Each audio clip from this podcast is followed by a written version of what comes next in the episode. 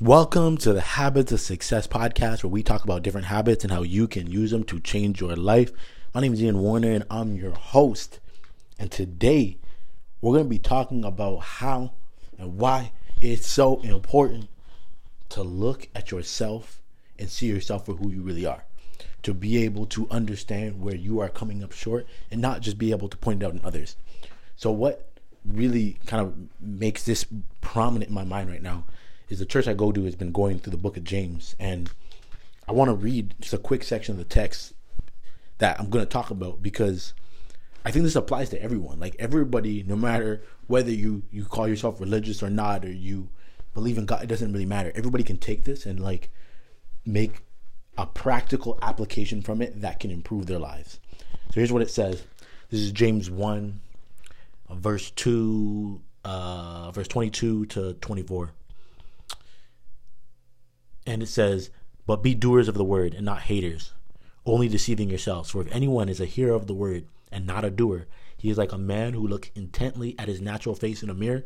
For he looks at himself and goes away and at once forgets what he was like. Oh man. So okay, so here's the thing that's nice about that is to look at yourself in the mirror and then forget what you look like. What that's really getting at is people who can, in this sense, read the word, read the Bible. They can learn something, read a book, watch a video on YouTube. You learn something and you don't see how in your own life you should be applying that. Instead, you can look at other people's lives and you can see how they should be applying it. So you look at the mirror, you see yourself, you see your flaws, you see your imperfections, and you go away and you forget those those flaws and imperfections. So when you're learning stuff, you don't apply it to yourself. You don't see how you are the one who needs the help to get better. So to be able to really take this in, the first thing you have to have is some humility, right? Like learning and improving yourself in your life, it requires humility. I can't tell you how many people I've talked to who they want to build habits, but like they don't have the humility to actually get the help they need to get there. So when you look at their life, they have a bunch of start and stops, right? They keep starting things over. They're like, oh well, I started a business now. I quit it after a couple of months. Oh, I started, you know, on YouTube. Oh, I quit that. Oh, I started this. I quit. Started this. I quit. They have all these things that they started and didn't see through until the end. And I'm not exempt from that. I've done that plenty of times. And the reason I actually got into helping people with habits was because I realized that this was an area that I was actually strong and I, I had done very well when I was running track. It's just building consistent habits that help you to be successful in the long run. And I would talk to people and they and I would be like, hey, you need help with this stuff. Like that's why I created Habit Mastery, where you could go to at you know course.thehabitstacker.com and you can get everything you need to step by step to build the habits, big picture, small picture, goals, your mission, everything. You can lock it all down so that you're heading in the correct direction every single day that you wake up. All the work that you do, you know it's going and bringing you towards that end mission that you want for your life.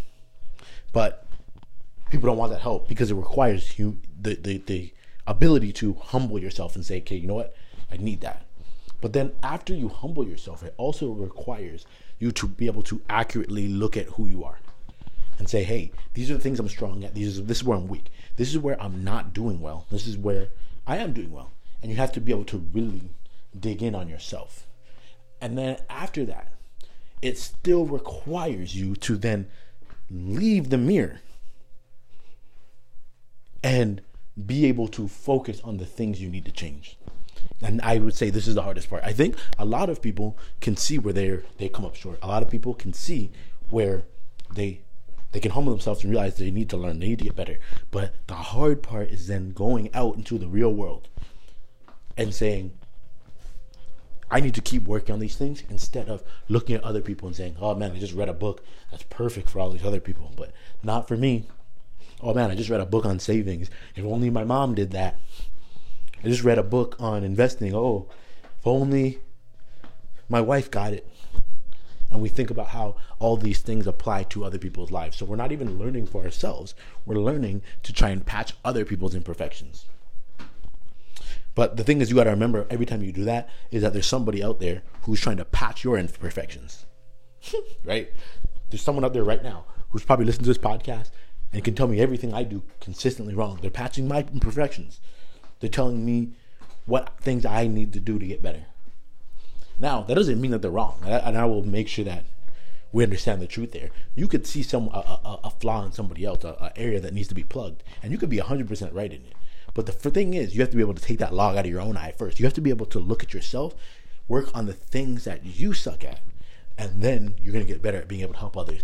I think of it very um, similar to, you know, in um, in planes when the flight attendants are doing, you know, the safety stuff that nobody listens to yet. We all put our headphones in for, right? and they're talking about how when the masks drop, you have to make sure you put on your mask first before you put on masks to help others. Now, I, I I've, I've been around so many moms when they talk about this, and they're always like, "Oh my gosh, never! I'll always put my kid's mask on first. And I'm like, you do realize like why they're saying this, right? They're not saying it to because they don't care about your kids. They're saying it because if you don't put your mask on, and something happens to you and you pass out, then your kids are pretty much guaranteed to die but if you can get your mask on, you will be better able to take care of others and help them through the situation they need help through. And um, it sounds selfish, but it's actually more caring to take care of yourself quickly in that moment. Handle yourself so that then you can freely help other people because you have your oxygen mask on. And it's the same concept. You have to be selfish and fix your issues, fix your problems, find out what's going on in your life. Get those things tied up, tie up those loose ends. And then after those things are tied up, then you can go out and easily help and be there and care for and love on other people. It's a beautiful thing when you do it right, but it's messy and sucks in the moment because it's much easier to spend all your time pointing out all the issues and flaws and problems that you see in other people. But we got to be better than that. If we're going to be the type of people that build excellent habits, we have to be better than that. That's what I got for today, y'all. Be easy.